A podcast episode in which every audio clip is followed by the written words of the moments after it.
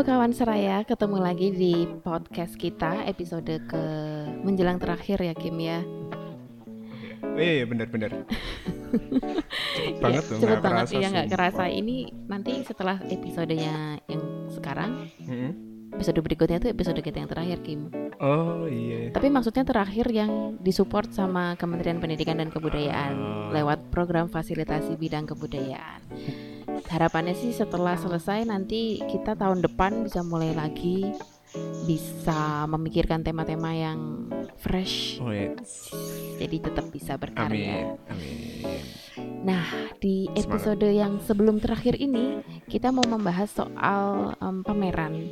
Mhm. Jadi mungkin kita tuh dulu kenalnya dari bikin pameran ya Kim ya, aku Mm, sama oh kamu. iya iya benar-benar. Dulu Ah. bikin ini ya apa? Karsten. Iya, dulu Thomas kita. Karsten. Eh, Tapi sebelum itu kita juga udah bikin pameran yang kuno kini nanti. Kamu ikut nggak sih? oh nggak ikut. Oh nggak ikut ya waktu itu ikut. ya. Jadi kita waktu itu bikin dua pameran di Semarang dan itu cukup memberi warna baru pada dunia exhibition sejarah sih menurutku waktu itu karena Ah, karena memang belum banyak kan anak-anak muda yang bikin kayak gitu. benar. Kota Lama juga waktu itu masih non aktif ya. Masih, Masih sepi belum ada banget. kerjaannya. heeh. Eh, Masih, Masih banyak, banyak yang belum direnovasi juga nggak kayak sekarang Iya. isinya tempat nongkrong. Kafe-kafe gaul. Iya, terus dulu tuh memang ketika aku bikin pameran itu, eh, karena kebetulan kan waktu itu aku dikasih kepercayaan sama eh, Widya Mitra buat bikin pameran Thomas Karsten, aku tuh merasa kayak aku kurang referensi gitu Kim, karena di Semarang sendiri seperti yang aku bilang tadi tuh jarang banget gitu ada museum yang punya presentasi yang bagus atau ada pameran sejarah yang oke gitulah. Tapi, eh, nah itulah kenapa hari ini kita udah Hmm. kedatangan seorang tamu yang mm, udah berpengalaman nih dalam bidang exhibition design mungkin bisa dibilang gitu. Aku nggak tahu. Mungkin nanti bisa kita konfirmasi. Iya, iya, Sebenarnya iya. masnya ini sih? siapa sih? Ngapain sih? Gitu. Apa sih istilah yang tepat ya mungkin buat Iya betul betul. Dan kita udah ditemenin sama Mas Nikolaus Aji. Halo Mas Aji. Halo, Mas Aji. Halo, halo, selamat siang Iya. semuanya. Iya, ini maaf Mas, tadi nih kita jadi ngoceh sendiri kepanjangan intronya. Iya. nah, Mas, eh, seperti yang aku bilang tadi ya, bikin pameran itu kan nggak gampang ya gitu yang yang seperti kita lihat di Semarang mungkin kalau aku boleh sharing stick itu eh, jarang banget gitu ada pameran yang menggugah gitulah jadi setiap kali kita masuk ke dalam sebuah pameran gitu pertama yang berkaitan dengan sejarah dan budaya itu kadang-kadang kita keluar cuma kayak "Eh, tadi aku tuh bisa lihat apa sih cuma Mhm. nggak nggak ada value yang bisa kita tangkap gitu dari situ. Nah, kita kali ini mau ngobrol-ngobrol sama Mas Aji. Mungkin Mas Aji nanti bisa cerita mengenai pengalaman Mas Aji di dunia desain pameran. Kira-kira apa aja nih yang bisa kita pelajari dari pengalamannya Mas Aji. Tapi mungkin pertama kali eh, Mas Aji bisa kenalan dulu dan mungkin bisa cerita eh, sedikit mengenai karya-karya yang udah Mas Aji pernah bikin tuh apa aja sih Mas? Oke, Mm-mm. eh, terima kasih untuk kesempatannya. Eh, saya Aji, biasa dipanggil Mas Aji.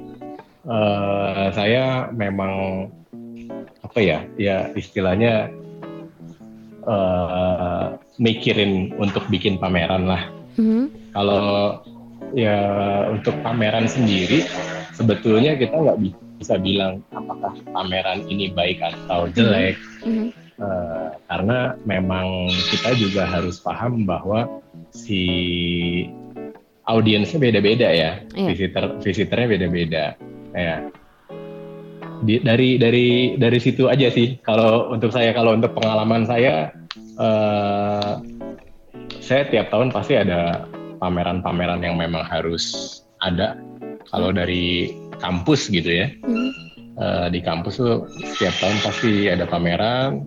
Saya eh, mungkin 10 tahun atau 11 tahun berturut-turut itu ya yang yang handle saya. Di kampus mana? Sebetulnya bukan karena di kampus di Bandung. Oke. Oh, di Bandung. Di Bandung, oke. Mm. Eh, Terus terus terus. ya bukan bukan bukan karena kapabel. Kayaknya kayak nggak ada yang mau pegang lagi. Akhirnya saya aja yang pegang gitu. Dan ini pamerannya pameran apa Mas maksudnya? Ini Pameran. sebetulnya pameran akademis, pameran akademis, cuman eh, terbuka juga buat umum Eh, Hmm. karena memang eh, kampusnya juga kan institusi besar juga ya. Jadi Mhm. Iya. eh, jadi barometer lah, jadi tolok ukur gitu. Nah selain itu juga memang saya eh, banyak untuk eh, menghandle atau memanage pameran-pameran juga yang ada di apa namanya bukan di galeri sih ya, Mhm. lebih ke public space, terus di gedung-gedung perkantoran gitu, itu juga saya manage. Dan eh, dari situ juga saya diperkenalkan ke apa namanya area pameran di sebuah fasilitas museum. Hmm. Hmm. Itu sih. Singkatnya gitu aja. Oke. Mm-mm.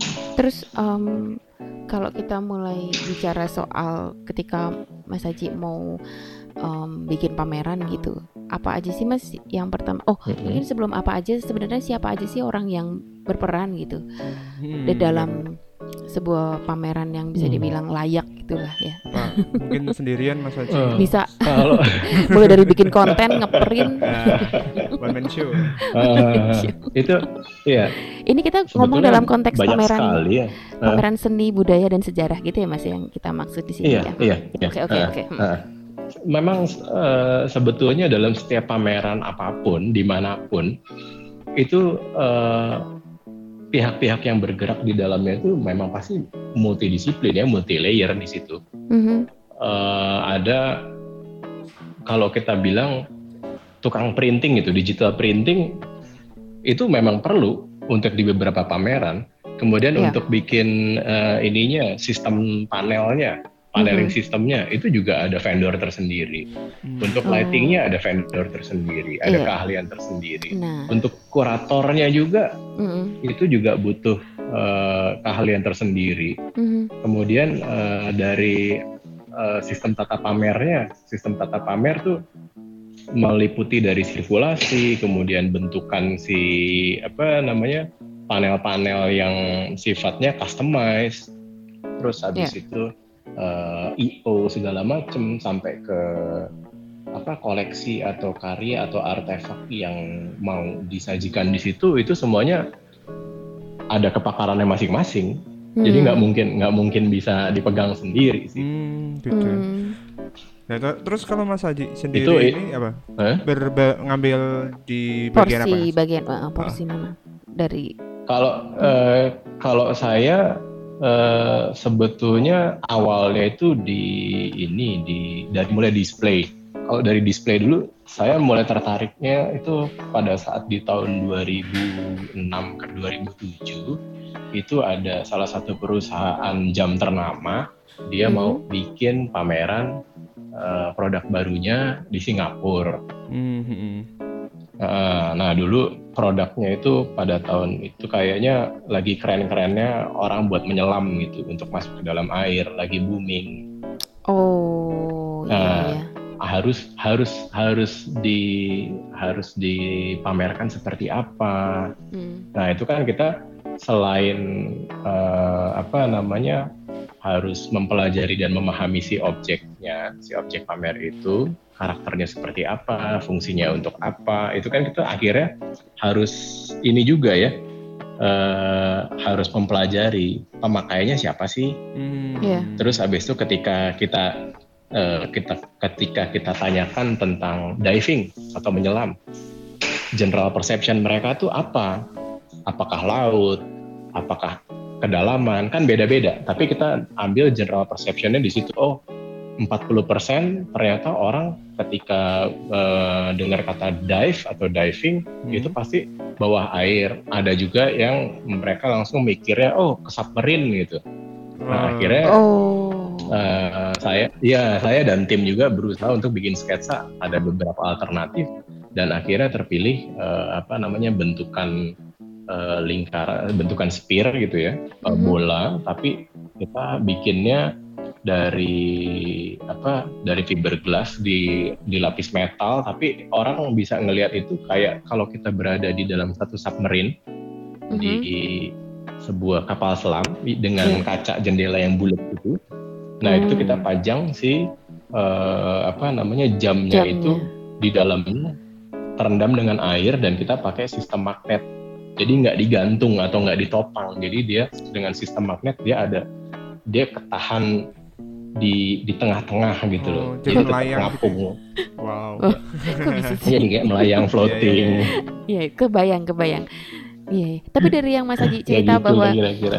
bahwa kita harus ngelihat orang yang akan apa tadi em, kira-kira siapa sih gitu kan yang yang yang tertarik gitu sama jam Iya. ini. Aku jadi merasa sebenarnya segmen pasarnya Heeh, siapa ya? segmen pasarnya. Jadi sebenarnya kita ngedesain pameran itu juga harus punya semacam ilmu marketing juga kali ya Mas ya. Jadi mungkin kalau pameran seni budaya gitu kita harus berpikir ini siapa sih orang yang tertarik sama ide atau cerita yang akan kita kita apa atau segmennya tuh siapa sih yang yang mungkin akan datang dan kita menyesuaikan tema atau bukan tema sih Oh iya, menyesuaikan desain dengan Betul, segmen betul, itu ya betul. Mm-mm.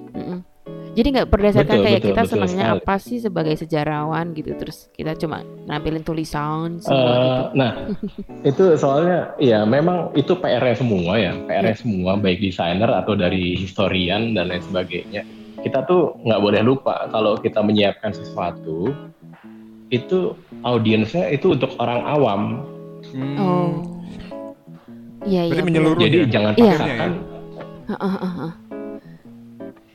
Ya, jadi jangan jangan pernah paksakan untuk orang berpikir mereka mengerti apa yang coba kita angkat. Hmm. Mm-mm. Tapi kita eh, di balik kita harus mengerti ketika orang awam melihat eh, melihat sesuatu, lihat, lihat objek yang kita pamerkan, mereka udah langsung nangkep, oh maksudnya ini, itu yang susah. Ya, ya, Iya. ya. Itu yang jadi tantangan tersendiri ya, Mas ya. Iya. Betul, betul. Apalagi kalau ini ya Mas, kalau pamerannya pameran yang sejarah gitu, itu kan cenderung takutnya bikin orang bosen atau Ah, iya, memang sih, tapi kebosanan-kebosanan itu biasanya kan eh, timbul karena kita mengangkat sesuatu yang sudah sudah atau sering kali dibahas. oke. Oh, dalam cerita, dalam cerita sejarah itu. Tapi kita kan di sini eh, pasti kan teman-teman di sini juga punya keilmuan sendiri-sendiri ya, punya cara pandang sendiri Ah, dan benar. eh, angle-angle-nya itu harus kita bisa mainkan di situ. Hmm. Hmm, Berarti eh, lebih fokus bagaimana mendeliver experience yang ingin kita tunjukkan ke para pengunjung ya berarti Mas. Betul. hmm. Sebetulnya kalau eh, bukan bukan experience juga sih ya. Experience hanya salah satu. Yang penting adalah value-nya. Oh iya. Value yang kita mau angkat, nilainya apa itu. Oh, sama Hmm. message-nya gitu ya, Mas. Karena Betul. uh, kadang-kadang kalau misalnya aku masuk ke sebuah museum gitu, uh, itu merasa kayak ih ini tuh informasinya tuh banyak banget aku pengen menyerap semuanya tapi kan nggak mungkin ya. Nah sebenarnya Hmm. kalau dalam kaitannya dengan pameran em, gimana sih mas cara menyiasati supaya orang yang keluar dari pameran itu at least dia mendapatkan sesuatu gitu? Apakah kita cuma boleh punya satu message aja atau sebenarnya kita boleh nih punya beragam message cuma tinggal cara menonjolkan masing-masingnya aja gitu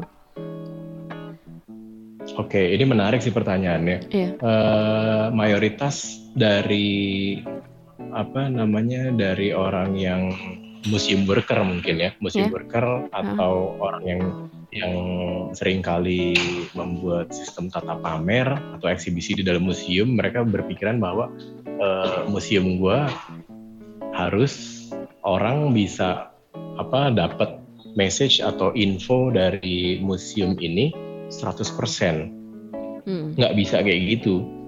Ya. Jadi eh, dalam sebuah museum ya dari Mhm. 100% informasi yang disajikan itu orang keluar hanya dengan 2 sampai 4% informasi museum itu sudah berhasil.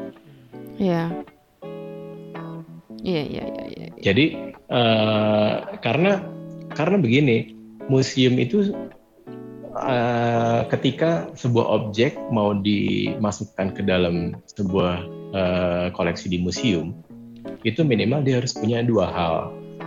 Ada nilai historis, ada nilai saintifiknya. Dan ketika kita bicara tentang nilai saintifik, informasinya itu harus saklek. Kalau memang A, ya harus A. Nggak boleh visitor dapatnya C atau D itu nggak boleh. Oh, Iya. Nah, jelas. Iya, kemudian uh, harus jelas memang. Kemudian bagaimana caranya menyampaikan pesan yang sifatnya saintifik tapi bisa ditangkap langsung oleh visitor, oleh audiens yang mereka adalah orang awam. Hmm. Nah, itu butuh kepakaran khusus namanya kurator. Ah, ah berarti nah, beda ya Mas ya? Iya, exhibition designer dan Beda. Oke. Okay. Beda. Beda sekali. Eh, nanti exhibition designer itu menyampaikan apa yang sudah menjadi kurasi. Oh, Kurasinya okay. itu juga kan kita mau mau uh, memamerkan sesuatu pasti ada tanya jawab juga kan kita ada diskusi ini pas nggak cocok atau enggak jadi kita kasih beberapa alternatif gitu hmm, nah ber yang si... disepakati bersama-sama itulah uh, berarti si yeah, desainer yeah. pameran itu merespon dari apa yang dikehendaki kurator ya setelah dikurasi banyak hal yang betul masuk, betul diskusi itu ya berarti ya di situ betul diskusi harus diskusi itu hmm. nah kalau uh, berkaitan dengan aspek visualnya sendiri gitu dalam ini mungkin mm-hmm. berbicara standar ya yang menjadi pertimbangan ketika mm-hmm. memilih warna bahan dan media pamernya sendiri itu apa mas? Uh, kalau kita ngomong di museum ya, ya, ya. area pamer museum ya. Kalau di area pamer museum itu yang pertama pasti safety. Oh. Safety-nya itu Oh. Eh, bukan safety dari pengguna ya, tapi safety dari si koleksi itu, oh. si artefaknya. Aku pikir biar nggak ambruk, biar nggak guling. Nggak ya mas? Ya tapi ambruk kan juga merusak koleksi. Iya iya. Oke. Iya memang, memang, memang. Iya. Uh, pemilihan, misalnya pemilihan material nggak cuma dari material yeah, yeah. saja kok sebetulnya, semuanya, mm-hmm. semuanya.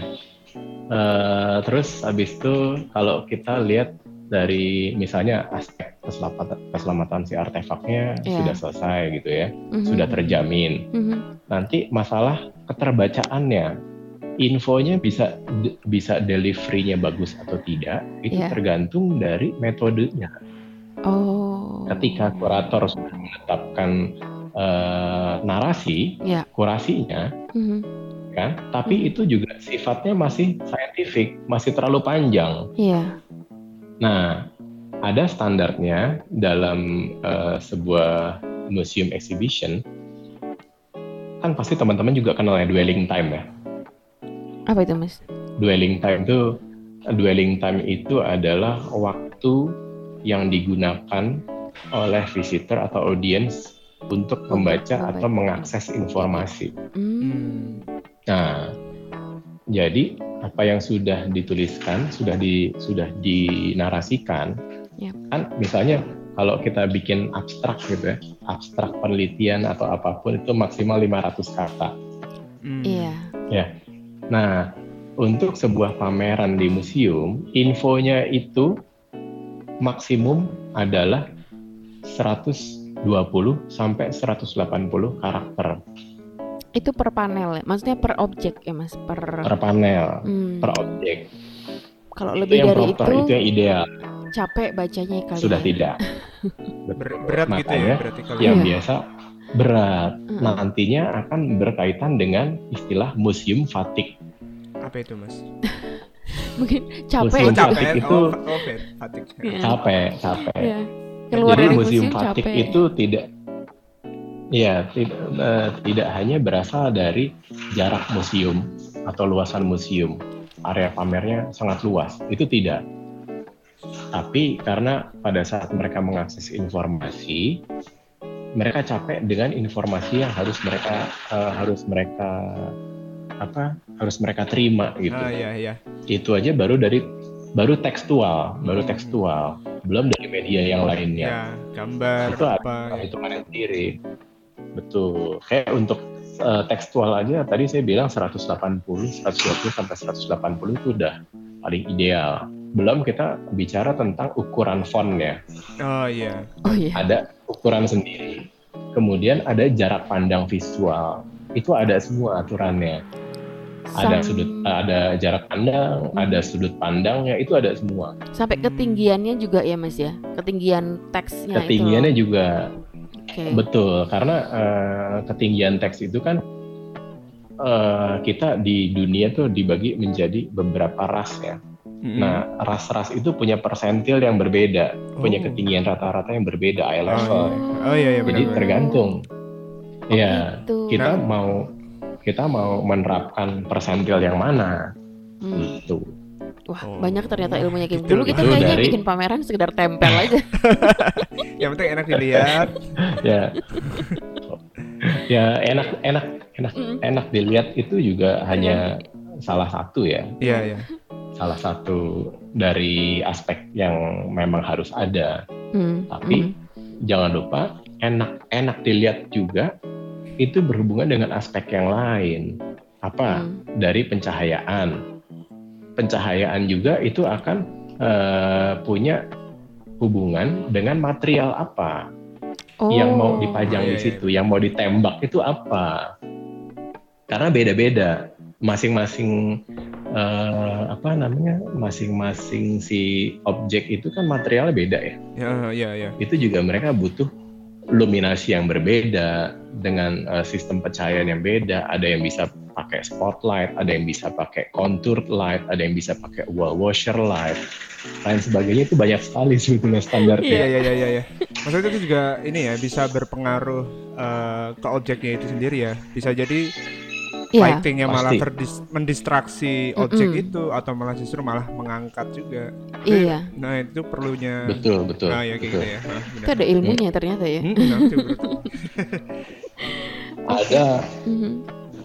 Terus biasanya kalau untuk secara tampilan, secara apa ya mesti misalnya visual, secara warna, misalnya pemilihan warna, apakah itu eh, merupakan hasil diskusi juga dengan kurator atau menjadi oh pasti Mhm, mhm. pasti pasti. Mhm, sesuai tema? Misalnya gitu gini, ya? Eh ya nantinya akan akan terimplikasi ujung-ujungnya di tematik ya, di tematik ruangannya. Eh, kita juga harus bersinergi atau kerjasama dengan eh, psikolog, psikolog, Psikolog. warna. Oh ya? Oh ya? Psikolog Oh. Iya, dalam hal karena apa? setiap setiap setiap warna itu punya eh, punya impact berbeda-beda. Misalnya. Iya, Kalau iya, iya. kita untuk ngomongin pameran yang berkaitan dengan edukasional, edukasi, Ya. warna yang digunakan sebaiknya adalah warna biru tua atau hijau olive. Karena secara Iya, tidak iya, iya, iya. langsung, secara psikologis, eh, dia akan memberikan rasa ketenangan dan juga eh, meningkatkan fokus pada si pembaca. Dan itu juga ketika kita menggunakan latar belakang warna backgroundnya si biru dongker, biru tua atau hijau olive, pasti kan kita mau tidak mau harus eh, membuat si fontnya pasti Iya. kontras dengan dengan warna itu, entah itu putih Aha. atau emas. Oh iya Oke. iya iya. iya. Nah, seperti itu.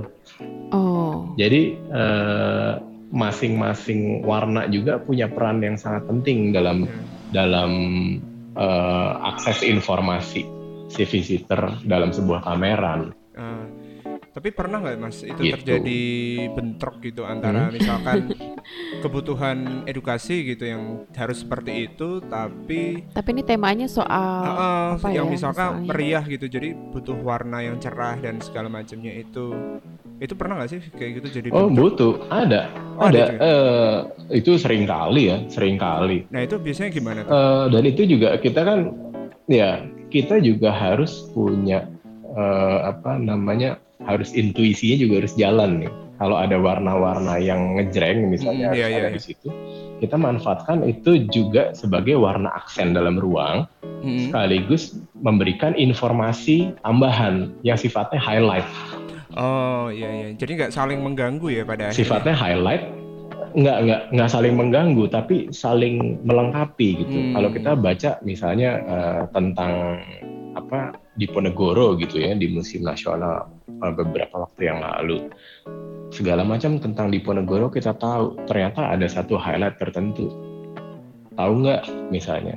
Tahu nggak sorbannya Diponegoro itu ceritanya gimana? Nah itu kan insight yang kecil, tapi Oke. nantinya bisa punya ruang pamer sendiri gitu. Mhm. Karena kita diingatkan. Mhm.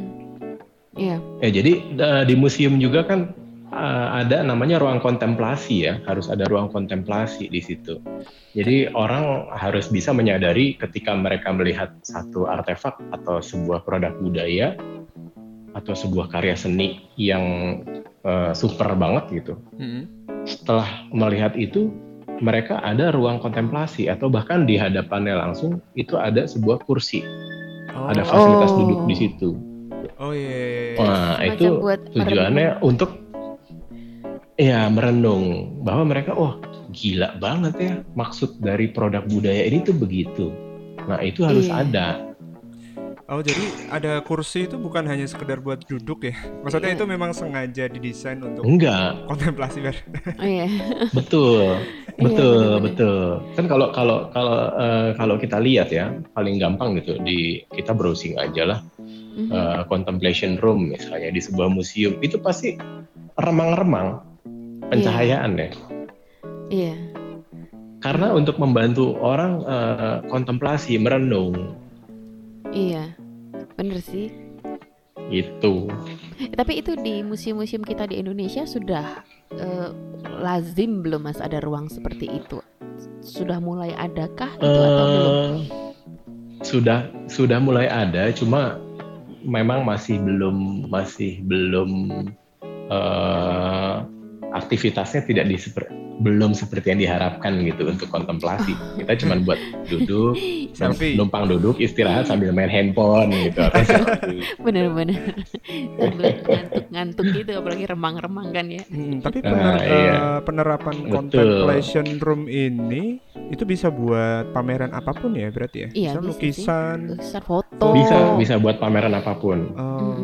Bisa, bisa sekali. Ber berarti itu bisa jadi bagian dari yang memang kayak ini loh ada sesuatu yang spesial dari ini coba deh lihat kasarannya kayak ngomong kayak gitu ya Uh, mungkin itu malah setelah ngelihat iya, setelah betul. muter ya mas ya iya, setelah iya. muter terus kayak ada satu ruangan itu uh, nggak nggak juga nggak, juga, juga. Ya? jadi sebetulnya si contemplate contemplation room itu kita bisa uh, hitung berdasarkan jumlah koleksi yang dipamerkan mm -hmm.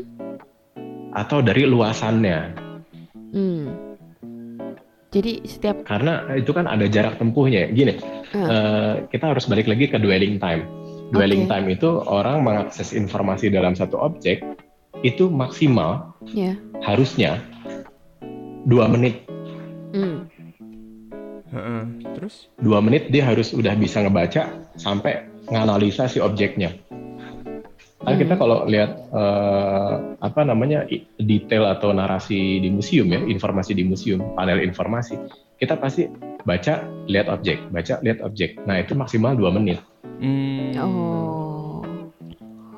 Nah okay. dua menit itu ditambah dengan uh, durasi mereka uh, ininya uh, travel travelnya dari satu objek ke objek yang lainnya itu ada berapa meter jaraknya. Hmm dia butuh berapa lama? Iya. Hmm. Jadi kalau kita ngomongin pameran sama uh, apa namanya eksibisi di museum itu kita ngomongin sistem sebetulnya, bukan hmm. hanya ngomongin iya. estetik. Iya iya iya. Oh. Iya, iya, iya, eh, berarti yang dimaksud dengan contemplation room tadi bisa jadi adalah jarak dari satu objek ke objek lainnya itu ya mas, di mana orang bisa. Betul betul. Okay, jadi, nah hmm. itu dia contemplation contemplation area itu yang mm-hmm. bagus adalah pada saat mereka melakukan travel. Mm. Nah, yeah. apakah koridornya kita harus set dengan apa namanya uh, dengan pendekatan permainan cahaya? Mm. Ada namanya kan ini uh, apa tuh namanya? Aduh saya lupa. Pokoknya pencahaya mood lighting, mood lighting. Mm. Mm-hmm. Mood M M O O D, iya, mood yeah, lighting. Yeah. Nah, itu Ya, itu mengantarkan kita pada saat berjalan melalui sebuah lorong atau koridor dengan mood lighting tadi, kita jadi berpikir itu ada. Warna lorongnya juga ada, cahaya tingkat cahaya juga ada, diatur itu ada semua. Tapi uh, di sebuah museum gitu, misalnya layaknya contemplation area atau room ini porsinya seberapa banyak, Mas? Itu sih tergantung dari pengelola ya. Hmm. hmm. Tergantung dari pengelola. Hmm. Apakah di tiap beberapa objek terus baru ada terus beberapa objek ada lagi atau hanya satu di belakang atau cuma di tengah itu Oh, pe- eh, pertimbangannya Eh, itu ma- gimana? Uh, Pertimbangan sebetulnya pertimbangan tadi saya udah bilang ya. Oh. Pertimbangan itu ada dari eh, jumlah koleksi, oh ya gitu. jumlah koleksi. Terus ada juga dari jarak. Kayak gini, kalau saya cerita saya di di Smithsonian itu empat hari nggak habis-habis tuh. Hmm. ngelilingin museum Empat hari itu bolak-balik gitu tiap hari. Kelilingin aja gitu nggak habis-habis tuh. Iya. Tapi saya nggak lelah, saya saya nggak mengalami museum fatik di situ. Oke. Oke. Nah, karena jeda-jedanya dia eh, sudah di sudah optimal gitu, sudah di set optimal. Oke, dari Iya. eh, materi ini orang harus jalan tanpa harus berpikir apa-apa. Nanti dia ketemu koleksi lain dengan Nah. penjelasan yang lain. Iya, iya, Gitu. iya. Jadi itu sebenarnya ruang untuk memproses informasi yang barusan kita lihat kan. Itu space yang diberikan Betul. untuk kita untuk mengolah informasi. Jadi nggak yang dari satu objek baca dua menit terus nanti satu meter dari satu objek itu ada objek lain lagi, informasi lagi kan bisa bikin Iya. fatik itu tadi ya Mas ya. Iya, tapi entar dulu. Oh gitu. Karena kita belum ngomongin namanya the visitors bills of right. Apa itu? Jadi kita harus terbuka dengan eh, kebiasaan habit dari eh, audiens-audiens tertentu. Mereka punya habit yang berbeda dari budaya tertentu dengan budaya yang budaya A Oh, eh, apa namanya budaya bacanya lebih baik lebih eh, lebih baik daripada yang budaya B. gitu. oh, Nah itu nggak bisa diketemukan, nggak bisa digeneralisir oh, oke. dan kita harus set seperti itu. Oh, yang general yang bisa di yang bisa dimaklumi semua orang, semua pihak tanpa eh, tanpa merasa menggurui yang apa ya gitu. Hmm. Oh ya. Iya iya, iya. jadi memang wah berarti nyiapin pameran itu risetnya nggak cuma riset mengenai konten pamerannya, tapi juga mengenai audiensnya juga ya mas ya ternyata ya. Oh, betul, jelas, Iya, jelas iya. harus kayak gitu. Tapi kan Harus itu kayak gitu. beda orang Mbak Ami. Jadi Maksudnya, maksudnya orang yang riset tentang materinya sendiri. Iya mungkin ya beda. Iya, tapi kan ketika- itu. kita bikin pameran selama ini kan semua ya di pek dewe gitu loh kayak mungkin. Oh iya, Terus kita fokusnya sok lebih tahu aja, materi. ya. sok tahu pokoknya semua Nggak, nggak, informasi nggak apa-apa. yang sudah tak riset ini harus semua dibaca orang.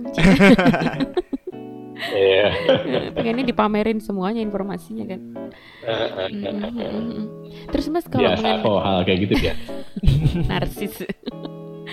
Terus Mas kalau ini masih berkaitan dengan mm, pengunjung juga nih, kan sekarang kita mulai banyak lihat ada istilahnya museum yang partisipatif lah gitu ya, participatory museum atau yang Hmm. interaktif. Nah sebenarnya itu Mm-mm. apa sih Mas? Eh, bagaimana sebuah museum itu bisa dikatakan partisipatoris dan eh, interaktif gitu? Apakah cukup hanya dengan menghadirkan layar yang bisa dipegang-pegang, disentuh-sentuh gitu itu udah interaktif atau sebenarnya ada hal lebih mendasar lagi Ah. gitu?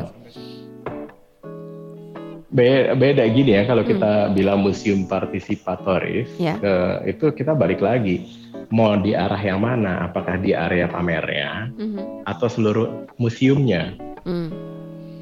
karena Oke. kalau kita bicara tentang se- seluruh fasilitas museum itu ekosistemnya harus terbentuk Oke. nggak cuma pengelola dan pengunjung aja enggak tapi Hmm. instansi-instansi lain atau institusi-institusi lain harus bergerak di bidangnya masing-masing gitu.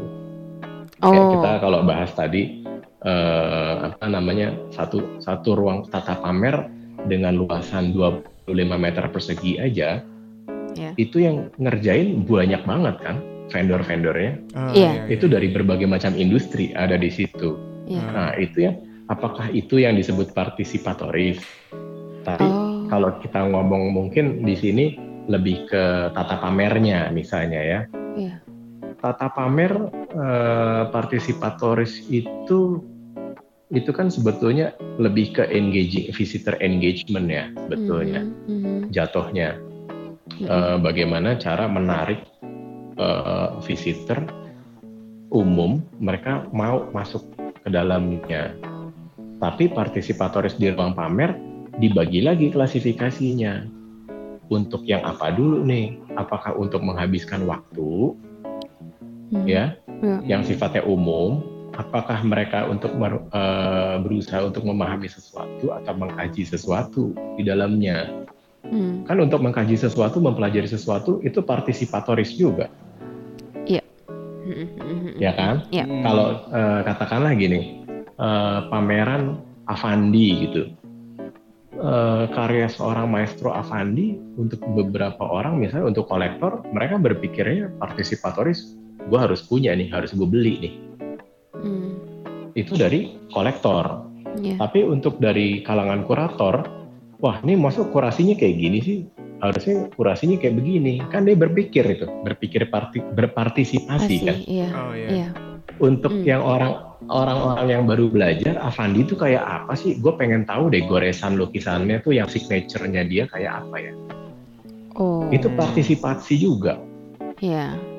Iya kan? Uh -uh, Jadi partisipatoris itu kita harus klasifikasikan maunya yang mana. Yeah. Kalau berkaitan tadi dengan apakah uh, apa namanya dengan penggunaan si touch table dan apa device-device multimedia itu sudah menjadi uh, sudah menjadi partisipatoris dari hmm. sistem uh, multimedia itu interaktif. Ya, yeah. oh interaktif. Bisa. Ya, hmm. saya saya saya jawab bisa. Hmm. Bisa iya, bisa tidak. Hmm. Sekarang gini sekarang gini. Uh, kalau saya selalu gini ya kalau ada yang nanya sama saya itu bikin sistem tata pamer museum yang baik itu seperti apa? Ya pahamin dulu. Museumnya itu bergerak di bidang apa apa yang mau diangkat terus habis itu visitornya seperti apa habitnya. Nah kalau sudah itu baru kita baru mulai pelan-pelan dan kalau bisa jangan lakukan tiga. Kalau saya ya yeah. pendekatannya jangan jadi digital printing. Jangan jadi toko elektronik. Jangan jadi gudang. Oh, ya, okay. jadi digital printing maksudnya banyak gitu. banget gitu ya mas panelnya ya? Yeah. bukan oh, bukan, bukan. Uh, semuanya itu semuanya itu semuanya itu printing. Oh, oh iya, cetak iya, iya, baliho bener, bener, bener, ukuran gede-gede tinggal taruh pasang-pasang oh. pasang-pasang gitu. iya. iya kan sebetulnya kan sebetulnya banyak media yang bisa kita pakai gunakan. Nah, di sini juga suka terjebak pengertian multimedia. Multimedia di sini terjebaknya adalah penggunaan device-device digital. Teknologi. Padahal ya. tidak, iya. multimedia ya, ya, misalnya. Ya, ya. Harus teknologi pendekatannya, padahal enggak. Kalau saya bilang multimedia berkaitan dengan tadi digital printing, kita punya uh, di existing gitu ya, ada kaca. Hmm. Ada kaca tempered, uh, see through gitu ya, transparan. Hmm. Daripada kita pakai digital printing, udah aja kita bikin cutting sticker. Oh iya. Cutting sticker dengan informasi yang sudah dikurasi proper, hmm. kita taruh di situ. Iya. Yeah. Simple kan? Iya, yeah, jadi lebih menarik juga. Itu ya. multimedia loh. Hmm. Jadi lebih menarik.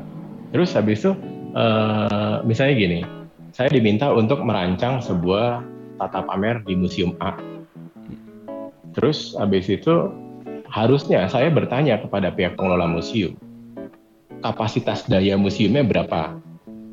Berapa watt? Hmm. Berapa biaya per bulannya?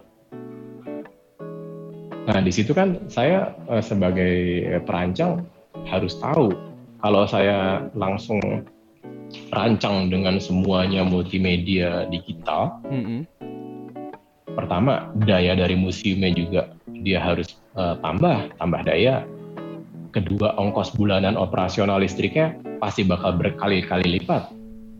Yeah. ketiga kalau ya kalau konten digital itu error visitor mau dikasih informasi apa? Yeah. mati semua komputernya betul ya iya, iya, iya. ya Yeah. Iya, mau mau mau dikasih ini blue screen gitu. kan nggak mungkin ya, mm -mm. ya kan? Mm -mm. Nah makanya uh, kalau perbandingannya tadi di, dikatakan tadi ditanyakan uh, penggunaan audiovisual digital itu uh, tepat nggak sih? Saya bilang bisa, bisa iya, bisa tidak. Karena gini, kalau saya selalu analogikan ini, saya compare gini. Uh, udah pernah ke SeaWorld belum ya? Udah, ya, udah. Pernah. Nah, SeaWorld misalnya. Di sebelah uh, ada satu touch table tentang uh, asal asal asal geografis dan uh, karakter-karakter ikan tertentu. Di sebelahnya uh, ada kolam sentuh. Yeah. Ada ikan pari, ada ikan hiu yang kecil-kecil, ada bintang hmm. laut dan lain dan lain sebagainya. Yeah. Sebagai anak kecil atau sebagai orang awam, kita lebih tertarik ke yang mana? Eh, ke mana ya? Aku yang sentuh-sentuh sih. Yang sentuh-sentuh lah. Maksudnya yang sentuh beneran. Nah, iya. Iya. Karena apa? Ya, karena itu memberikan experience lebih yang tadi sudah pernah yang sudah sempat yeah. ditanyakan. Uh -uh. Experience. Yeah, yeah. experience. Nah, experience di sini uh, ini berkaitan juga dengan tata pamernya. Kalau kita ngomongin interaktif, jangan lupa manusia itu punya panca indera. Mm. Mm-hmm. Kalau panca indera ini diberikan stimulus dalam sebuah pameran, experience-nya akan lebih kena, informasinya juga mereka pasti akan lebih membekas pada audiens. Hmm, ya, ya, ya, ya, ya. Seluruh panca inderanya itu ya, mas, ya, ya. harus diolah atau gimana maksudnya? Betul. Oh, ya, sekarang gini, ya, ya. Uh, kalau kalau gini ya, gini ya, ini kita hmm. kita masuk ke area pamer di public space. Ya. Pernah ke mall kan ya sebelum pandemi? Pernah. Mall di situ ada yang jual, misalnya ada Jeko, ada Starbucks, ada Bread Talk. Yeah. Ketika kita baru masuk nih, kita nggak ngelihat objeknya, kita tahu nggak? Tahu. Itu yang dijual apa? Iya tahu. Ya. Mm. Apa yang distimulus di situ? Yang diberikan stimulus apa? Mata. Sama, iya. Tapi kalau Bukan, kita belum lihat. Oh, bau, bau, bau, baunya. Bau. Nah, olfaktori kita dikasih gitu. stimulus di iya. situ. Yeah. Nah, oh, iya, iya, jadi iya. itu ya sebetulnya kan sesederhana itu. Ketika kita bikin sebuah pameran yang bertema magis, mm. ya jangan cuma gelap-gelap doang, jangan. Mm. Kita oh. punya ada olfaktori, ada yeah. audial, Audio. ada vision, ada tactile, ya enggak? Iya, yeah, iya. Yeah. Ada rabaan tuh yang nggak yang nggak kita pakai kan cuma lidah doang masa kita ngejilat ruang pameran nggak mungkin juga gitu ya Iya iya ya, benar benar. Ya terserah aja sih kalau iya. mau. eh Mas, aku dengar di pameran yang uh, di Ponegoro yang apa yang lagi, lagi berlangsung sekarang ya di Museum Nasional yang Pamoro uh, Sang Pang Pangeran uh, itu katanya ada apa dupa hmm. dupa dupaan gitu loh buat uh, bau-bau oh, itu. Iya, itu iya, bagian memang. dari salah satu cara untuk me me, apa ya merangsang uh, indera iya, kita betul, juga ya. Betul. Jadi bukan hanya betul. permasalahan klinik ya. Jadi iya, pasti. ketika kan kita pasti mikirnya wah ini enggak, pasti buat enggak. kiai nogo siluman biar apa Oh enggak. Enggak ya? Enggak, okay. enggak. Kan kalau kalau kita lihat kalau kita lihat misalnya gini hmm. ke museum batik ya di Surakarta ada dua mus uh, di Surakarta tuh ada Museum Batik Danar Hadi di Yogyakarta ada Museum Batik Wulan Sentalu yeah. kita bisa lihat hmm. di situ ada uh, kembang tujuh rupa. Apakah yeah. itu buat sesajen? Tidak. Yeah. Tapi mereka sebagai uh, apa namanya uh, dehumidifier alami. Oh, iya betul. Anti betul. anti lembab anti dia lembab, dia ya. uh, dia menyerap kelembapan. Uh -uh. Hmm. Tapi kan kalau orang nggak ngerti ini apaan ya? Yeah. Kayak sajen ya. Nah, itu kan sebetulnya uh, menambah value-nya kan yeah. menambah yeah, nilai bahwa koleksi batik atau koleksi yang ada di atasnya itu ini bukan barang yang biasa, bukan barang sembarangan sampai diperlakukan seperti ini. Mm-hmm. Hmm. Itu kan menggelitik curiosity ya. Iya iya iya. Dikelitikin gitu orang pengen rasa tahu. Nah, keinginan tahu keingin tahuan orang tuh harus harus bisa dikelitikin kayak gitu. Tapi memang mungkin tidak semua pameran bisa diperlakukan, bisa me, me, memanfaatkan lima indera itu ya Mas ya? Nggak bisa. Iya, Betul, iya, iya. pasti ada batasan-batasannya. Iya, eh Mas kalau aku boleh boleh oh, tanya, Mas Haji sendiri hmm. pernah nggak ke sebuah museum gitu mungkin bisa diceritain selain Smithsonian yang tadi udah di apa diomongin ada nggak museum atau pameran yang buat Mas Haji wah ini keren banget nih ini bisa jadi tolok ukur pameran hmm, ada, ada sih ada oh. di Italia itu ada satu museum namanya Arapacis ya hmm. Oke. Arapacis Museum. Nah, eh, visitor yang masuk ke dalamnya itu dikondisikan mereka sebagai tunanetra. Oh, jadi matanya ditutup gitu atau gimana? Matanya ditutup, mereka diberikan apa namanya earplug ya, Hmm. Hmm. earplug atau headphone gitu, dan jari mereka itu eh, dikasih ini apa namanya eh, sensor, Oke. dikasih sensor. Jadi mereka nanti akan dibimbing, diminta untuk ngikutin si flooring sistemnya mereka, Hmm. ngikutin yang ada taktilnya gitu, tactile Mhm. flooring. Ya, ya. sampai ke satu titik sensornya akan nyala dan memberitahu mereka untuk eh, ayo raba di depan kamu dan kita Oh. untuk ngeraba di depan kita aja kita nyari-nyari gimana oh sampai ketemu oh ini tuh Iya. nah nanti di objek yang kita raba itu dia ada reseptor-reseptor ada sensor reseptornya Hmm. yang langsung ngasih eh, ngasih ngasih apa namanya ngasih input balik ke sensor yang di jari kita nanti baru audialnya nyala lu lagi melihat secara taktil muka dari eh, apa namanya Marcus Aurel Aurelius atau si eh, siapa si Julius Caesar gitu-gitu Hmm. itu sangat menarik Wow. Wah, Nah, itu eh, Mhm. salah satu yang yang berkesan sih ya Iya, Iya, iya, iya. Mhm, mhm. Itu jadi memberikan pengalaman juga ya, deg-degan juga kali yang Iya. mau apa ya yang mau diraba nih ke depan itu. Oh iya betul itu padahal ya padahal padahal museum itu tuh museum itu Hah? berbentuk glass box dia Oh, jadi kaca-kaca glass house gitu. gitu Kaca semuanya itu di, di pinggiran kota kok deh itu terangnya terangnya bukan main tapi begitu kita diposisikan sebagai eh, Iya. orang yang berkebutuhan khusus itu beda cerita langsung Oh, Hmm. tapi memang Dan, it- itu Eh, jadi mereka ah, setelah Hah? lanjut aja mas terus. nggak nggak nggak jadi jadi apa jadi? Oh enggak, maksudnya itu memang dari awal eh di konsep seperti itu karena ada memperhatikan aspek pengunjung yang tunanetra atau memang ya itu jadi bagian dari Mhm. pamerannya itu sendiri konsep. Mhm. Hmm. Iya itu itu di konsep di konsep di Hmm. konsep Iya, iya. Heeh. Maksudnya eh si ini nggak tahu ya, maksudnya coba ngayal aja. Itu konsepnya itu memang untuk eh, memperhatikan pengunjung yang nanti ini pasti ada yang tunanetra, misalkan ada yang Oh. apa gitu. Oh, ada yang enggak, apa- oh, enggak, ya, memang enggak, memang enggak. dibikin enggak seperti itu. enggak ya? Enggak Mhm. memang dikonsepkan seperti itu. Hmm.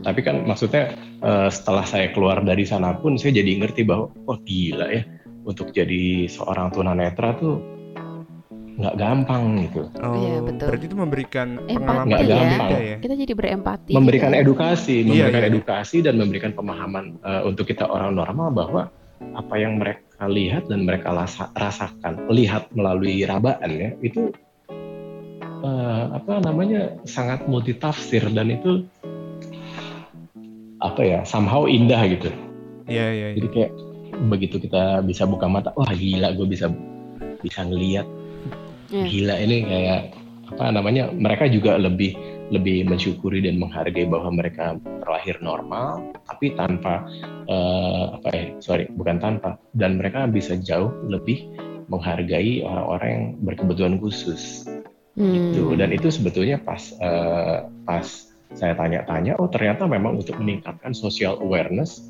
eh, Oh, bahwa kita hidup itu berbarengan dan juga untuk mengkritisi mengkritisi eh, decision maker bahwa lu kalau mau bikin satu aturan tata kota lu Hmm. harus memperhatikan orang-orang berkebutuhan khusus jadi lebih Iya. inklusif gitu Hmm. Iya, gila iya, kan Iya, iya, sampai iya. dipikirin kayak gitu jauh banget. Ya memang kayak gitu juga tergantung dari visi si kurator juga berarti ya. Sampai akhirnya nanti ke yang Betul. juga. Oh, ya. Hmm. Iya lo bayangin aja dari sebuah tata pamer Mm-mm. bisa mengengage dan bisa memberikan masukan Iya, iya, untuk kritik. para decision maker di atas. Wow. Kritiknya gila, nggak cuman sekedar ngomong aja. Membuat kita merasakan sendiri. iya, iya. yes. Eh, Mas tadi Mas Aji sempat ngomong soal Mm-mm. apa tata kota nih. Aku jadi langsung nyambung ke Mm-mm. kepikiran. Eh, kan sekarang mulai banyak nih Mas ru- ruang-ruang publik yang juga semacam dijadikan museum gitu ya. Maksudnya Mm-mm. orang Mm-mm. bisa juga belajar di situ, bisa dapat informasi. Eh, itu tantangannya apa ya Mas kalau bikin museum di ruang publik gitu, public space as a museum atau Eh, living museum atau apa? sebetulnya kalau kita live, kita ngomongin living museum kan udah di seluruh dunia juga melakukan ya. Ya. Kalau di kita living museumnya Borobudur, Oh. terus habis itu eh, Subak gitu, Iya. terus habis itu Desa Penglipuran. Itu kalau kita kita sebut living museum. Cuma Iya. kalau Mhm. dalam artian tap, museum tata pamer di luar di luar eh, di luar ruangan Mhm. itu sebetulnya sah-sah saja Hmm. selama yang dipajang adalah Mhm. bukan artefak gitu, bukan artefak yang punya apa namanya dari segi umur ya. Iya. Kan pasti kita taruhnya replika, nggak mungkin barang-barang peninggalan gitu arca yang udah ada 3000 tahun kita taruh di apa DR Petra gitu misalnya ruang ruang terbuka hijau gitu nggak mungkin Iya, iya. Iya.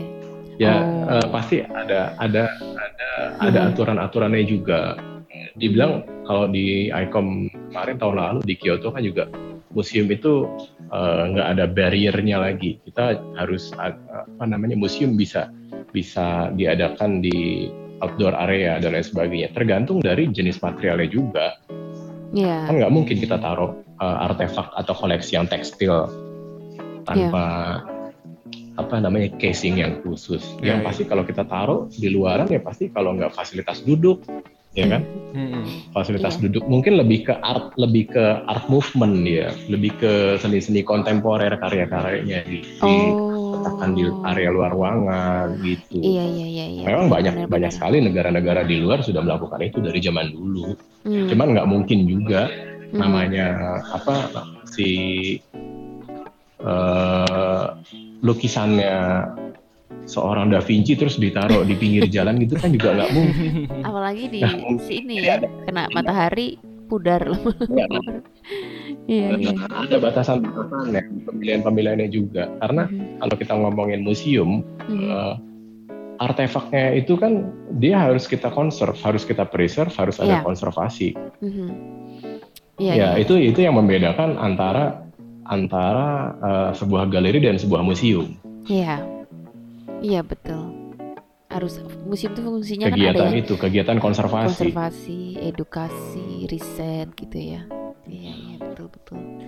Oke, oke. Nah kalau menurut Mas Aji sendiri nih, saya ini kan aku juga beberapa kali ke museum-museum di kota kecil ya mungkin. ya. Kenapa ya? Misalnya apa sih yang Mm-mm. eh, apakah memang kalau di Indonesia itu untuk urusan museum itu masih di nomor 2 3 kan?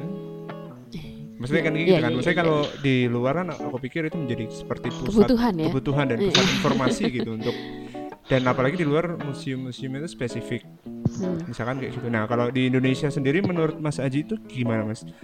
Apakah ada sebuah kendala tertentu gitu yang membuat mereka akhirnya kayak ah udahlah ini tuh nggak begitu penting biasa-biasa aja. ya?" Kalau sebuah kendala, ya. ya kalau sebuah kendala tuh eh, ini kendala museum eh, mungkin saya juga mungkin di Indonesia gitu ya. Hmm. Eh, kendalanya cuma satu, kendalanya cuma satu, Apa itu mas? nggak mau belajar. Iya betul. Iya karena karena gini, karena karena gini ya. Ya, udah nggak mau belajar bebel. Ngeyel.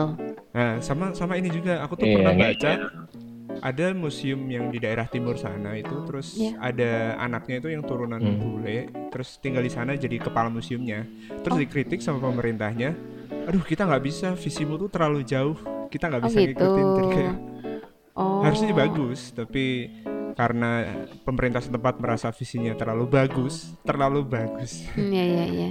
jadi nggak malah nggak dibikin gitu. Atau mungkin sering nih mas ada orang yang ngomong kalau orang Indonesia itu memang nggak terbiasa lihat pameran. Itu bukan merupakan sebuah kebutuhan mereka. Jadi buat apa sih dipaksain kayak gitu-gitu? Nah itu sebenarnya gimana sih mas? Ya enggak, enggak ya? Enggak, enggak, enggak kayak gitu. itu orang Enggak males aja. gitu. Eh, sekarang saya, misalnya, eh, saya, saya, saya pernah, saya, saya pernah gini ya, saya pernah merancang satu museum besar di Indonesia, termasuk yang besar lah. Mhm. Dia eh, nanya gini, iya nih kenapa sih orang-orang Indonesia tuh pada malas banget ke museum gitu. Saya tanya Hmm. balik, emang kalau orang-orang udah pada mau ke museum, bapak sama pengelola sanggup? pedas Sanggup dalam artian sang, sanggup dalam artian berubah ya, Iya. merubah habit, Iya. Merubah habit pengelolaan. Betul, Ah, itu betul. dia. Karena ketika kita bicara sebuah institusi museum, eh, itu akan bisa terlihat dari tata pamernya juga. Iya, Bagaimana cara mereka memamerkan, bagaimana cara menghandle, iya betul. itu terlihat dari situ. Iya benar. Hmm. Serius apa Banget. enggak atau hanya sembarangan gitu ya Serius Mas ya? apa Mm, enggak? mm, mm. Apa hanya sekedar untuk buka, udah ada orang syukur, ada enggak juga nggak apa-apa gitu. Iya. Iya iya iya. Tapi kalau dilihat sekarang Saya pasti dikomplain ya, pasti saya habis ini banyak dikomplain sih. Tapi kalau museum swasta di Indonesia aku pikir sudah mulai banyak yang ini ya Mas ya, mulai banyak mengikuti perkembangan juga ya, maksudnya lebih advance gitu daripada museum yang dikelola oleh pemerintah. Aduh ya ampun, nggak enak banget. Eh, enggak, enggak, enggak Enggak juga juga sih, ya? enggak juga, enggak juga, Nggak juga ya. enggak juga. Oke. Ntar kalau kalau kalau saya diajak ngomongin museum, tata pamer museum gitu ya, Mhm. saya pasti balikin lagi ke area situ. Ya. Bedanya museum sama galeri apa? Mhm. Iya. Karena eh, ketika sebuah institusi menamakan dirinya museum padahal tidak ada kegiatan konservasi di dalamnya, kok berani-berani banget Oh, menyatakan iya, iya, itu iya, benar, menamakan benar, sebagai benar. museum. benar juga sih. Iya. Gitu. Mhm, mhm, mhm.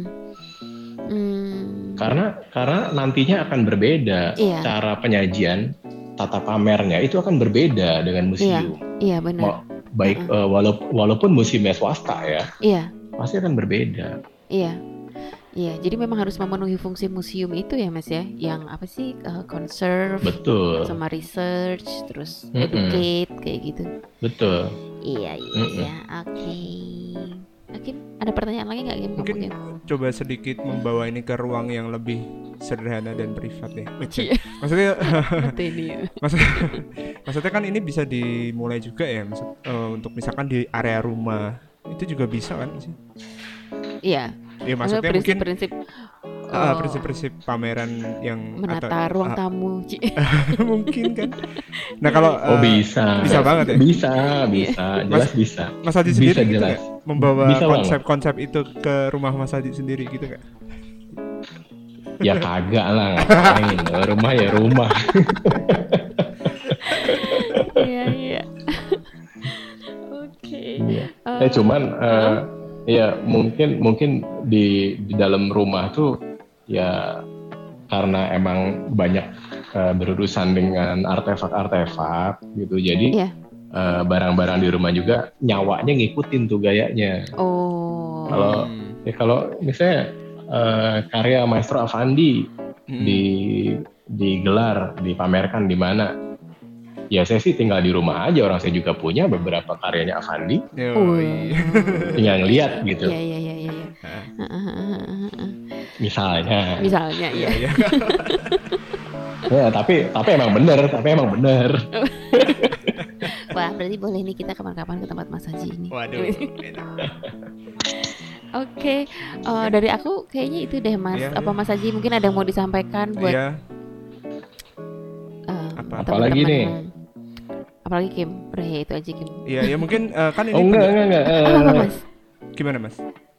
enggak, enggak, enggak, enggak. Saya saya soalnya ngikutin dari yang Oh, oke. eh, apa yang poin item pertanyaan Oh tuh. gitu. Oh gitu. Ya mungkin ini terakhir kali kan pendengarnya Seraya itu juga rata-rata mungkin orang awam ya. Mhm. Mungkin nggak karena di Indonesia Iya. minim museum yang bagus dan rata-rata museum itu Hmm. juga dijadikan sebagai tempat selfie aja gitu. ya kan Mm-mm. kenyataannya seperti itu. Nah, maksudnya mungkin dari Mas Aji sebagai apa ya? Yang eh, sering menetap pameran gitu ada yang mungkin ingin disampaikan gitu bahwa apa gitu mungkin ada nggak Mas eh, bahwa kamu bisa mungkin pameran eh, yang yang berkait yang berkaitan dengan dengan selfie ini. kebutuhan oke itu pertama adalah kebutuhan space mungkin ya maksudnya kadang-kadang kan kita di sini ngerasa kayak nggak nggak punya ruang gitu untuk untuk pameran sebenarnya teman-teman kalau mau bikin exhibition itu apa sih Wah, yang bisa enggak di, kok, ya, enggak. banyak ya? Iya, mungkin Enggak. itu kali bisa ya. di mana aja ya ruang, iya Hmm. Masalah ruang tuh nggak nggak nggak jadi nggak jadi hambatan ya untuk Iya. sebuah pameran. Kita eh, tinggal mau pameran satu koleksi, satu objek. Kalau emang kita eh, execute itu dengan proper, executed properly, itu akan jadi baik pamerannya. Hmm. Cuman apa barang apa kayak kecil. Iya, Iya. iya. Ya, kalau oh, iya, kalau saya saya saya tambahan mungkin ya. Tadi Iya. karena disinggung disinggung ada selfie selfie selfie ya. Eh, itu juga nggak nggak, beneran. Iya, gimana Mas? ini ini soalnya beneran. Jadi di 2017 tuh di di Jerman ya eh, itu kan ada bahasan bahwa how Instagram change museum Oh, oke. Nah, change-nya itu memang dari dua dua ini dari dua sisi. Positifnya memang eh, pergerakan museum jadi lebih terlihat dan lebih terekspos, Hmm. terpublikasikan itu eh, secara promosi ya, promotional wise. Gitu. Hmm. Tapi dari satu dari satu sisi juga ada sisi negatifnya. Di 2016 ke 2017 itu kan eh, ada satu gerakan radikal ya. Ada satu gerakan radikal di luar eh, mereka memang yang tidak bertanggung jawab. Nah, di ketika sebuah museum besar eh, apa namanya memperbolehkan atau mengakomodir untuk kegiatan selfie dan lain sebagainya dan mereka posting itu di Instagram, di Facebook atau media sosial yang lainnya gitu ya. Eh, mereka secara tidak langsung memberitahukan posisi itu. Posisi tempat berkumpulnya orang banyak dan juga ada koleksi yang bernilai eh, sorry, yang tidak ternilai, priceless. Mhm. Nah, itu bisa eh, bisa menjadi sasaran empuk, target empuk nih sama si kelompok yang tidak bertanggung jawab ini. Untuk Oh. mereka misalnya bisa ngebom atau Oh. mereka bisa ngirim eh, apa namanya bom bunuh diri ke tempat itu. Nah, jadi eh, semenjak saat itu beberapa museum yang representatif, eh, museum besar di dunia yang representatif, mereka meng- menggunakan area jamming. Jadi jamming. Gimana? Jadi eh, ketika ketika kita masuk ke dalam satu fasilitas museum, kita boleh. Foto-foto, selfie-selfie boleh, tapi kita nggak bisa ngepost di dalamnya karena di jam, oh, Oh, berarti- sinyalnya di jam, Oh, area Iya. itu Nah. ya yang dicontoh. gitu. Hmm. Ya kalau lu mau ngepost, lu mau lu mau ngepost eh, selfie lu di itu, lu harus keluar dari area jamming itu, Oh. berapa kilometer dari area museum. Hmm. Nah sampai dipikirin kayak begitu. Wow. Iya. karena eh, memang mereka sangat menghargai eh, benda-benda produk budaya ya. Hmm. Kalau sampai di sini saya pengen tanya dulu, udah pernah nonton film 2012 belum? Pernah. udah kenapa mas Pas lagi bumi lagi kacau-kacaunya nih, Iya. ingat nggak yang diselamatin pertama apaan? apa sih buku ya apa sih bukan ya mereka kan di perpustakaan itu kan Apa aja? Oh, iya, iya. Apa sih, mas ding ding apa mas lupa. Di museum yang diselamatin di museum. Oh, di museum. Nanti nonton lagi. ya. Iya. Apa sih oh lukisan lukisan Oh, bukan nggak sih Iya lukisan, Iya. lukisan, Ah, oke. lukisan lukisannya Mona Lisa. iya Oh. Karena eh, sampai saat ini dinilai lukisan Da Vinci itu adalah tingkat tertinggi peradaban manusia. wow Oh, oh ya? oh ya Yes. Iya iya iya. iya. Eh, aku jadi ingat mas, eh, dulu waktu aku ke, aku lupa itu kayaknya di di, di Berlin, kayaknya itu di kalau nggak di Neues Hmm. Museum, di Altes Museum itu ada satu ruangan yang ada apa namanya ada kayak semacam patungnya Nefertiti ya. Itu yang kita nggak boleh selfie Oh di iya, situ oh iya, iya, iya. karena buat faktor keamanan juga Kim jadi takutnya kalau orang selfie di situ terus nanti pencuri bisa memetakan itu tuh ruangannya gimana bisa dibobol dari mana Oh, it's- gitu loh kan canggih Salah gitu satunya kan. itu. salah satunya Salah itu ya satunya itu. Hmm, Betul. Iya iya iya Betul. iya. ha-ha. Jadi memang dan itu satu patung di satu ruangan sendiri dan dijaga sama empat satpam apa kita Iya, sama iya, sekali nggak boleh ngeluarin betul. handphone di situ. pencuri artefak bersejarah. Oke. Eh, ya kayak gitulah. Ya, ya, Iya ya. iya iya iya iya. Eh, Oke makasih Mas Aji Ya, buat sharing-sharingnya. Sama-sama. Cukup. Udah Iya, sejam loh mas. Udah sejam. ya. Tapi oh, ini menarik banget loh. Aku rasanya masih kepengen nanya-nanya lagi. aku tahu nggak Silakan, Kim? silakan. Aku jadi kepengen bikin pameran lagi di Semarang. Udah udah kangen. Tentunya Wah. dengan ilmu-ilmu baru Iya. yang didapat dari Mas Aji ini. Oh, saya juga masih belajar juga. Oh, gitu Iya. ya. Oke, Hmm. Oke, silakan ya. Mbak Mi. Uh, uh, terima kasih sekali lagi buat Mas Aji dan em, buat teman-teman yang mau nanya-nanya, boleh ya Mas ya nanti kita cantumin uh, akun Instagramnya Mas Aji aja kali ya nanti di Instagramnya seraya.podcast. Boleh, boleh, Kalau ada yang mau boleh. kenalan Boleh. atau belajar dari Mas Aji.